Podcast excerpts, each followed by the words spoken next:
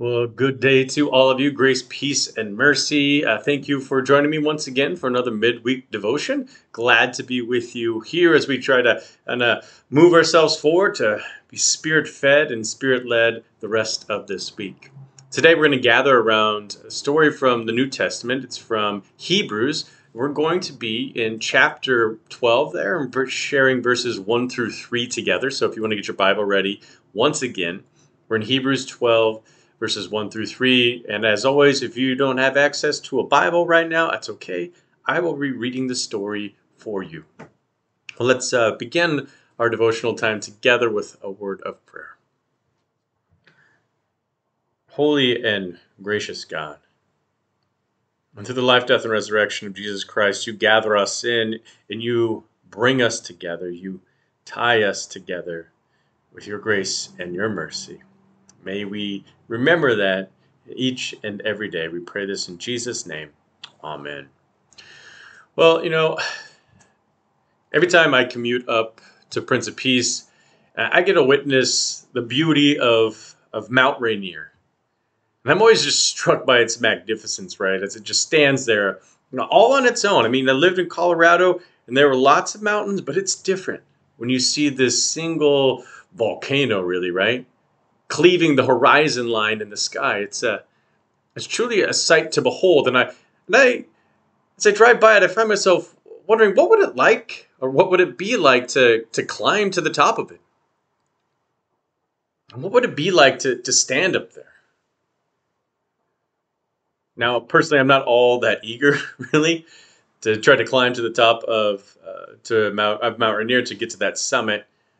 But I do admire those who strive to do just that, to climb not just uh, Mount Rainier, but to climb mountains, which often, you know, people tend to do in groups, especially like Everest, right? And when that group of climbers is climbing together, and when they come upon a difficult stretch of terrain, something that they do is to tie themselves to one another. And they run a rope uh, from one person to the next all the way down the line until the entire party is connected together, you know, as a safety precaution. That way, if you know, if one of the members of the party slips, those who are still on their feet, you know, are able to keep the backslider from, you know, falling away completely. And of course, there's always this veteran climber, you know, who's the front of the chain, who's helping to lead the way, which is actually something similar to what we're going to hear in this devotional reading today. So, once again, this is Hebrews chapter 12, verses 1 through 3. Do you see what this means? All these pioneers who blazed the way, all these veterans cheering us on? It means we'd better get on with it, strip down, start running, and never quit.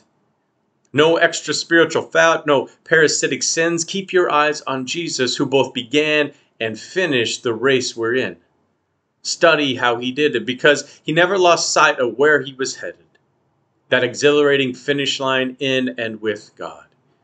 He could put up with anything along the way cross, shame, whatever, and now he's there in the place of honor, right alongside God.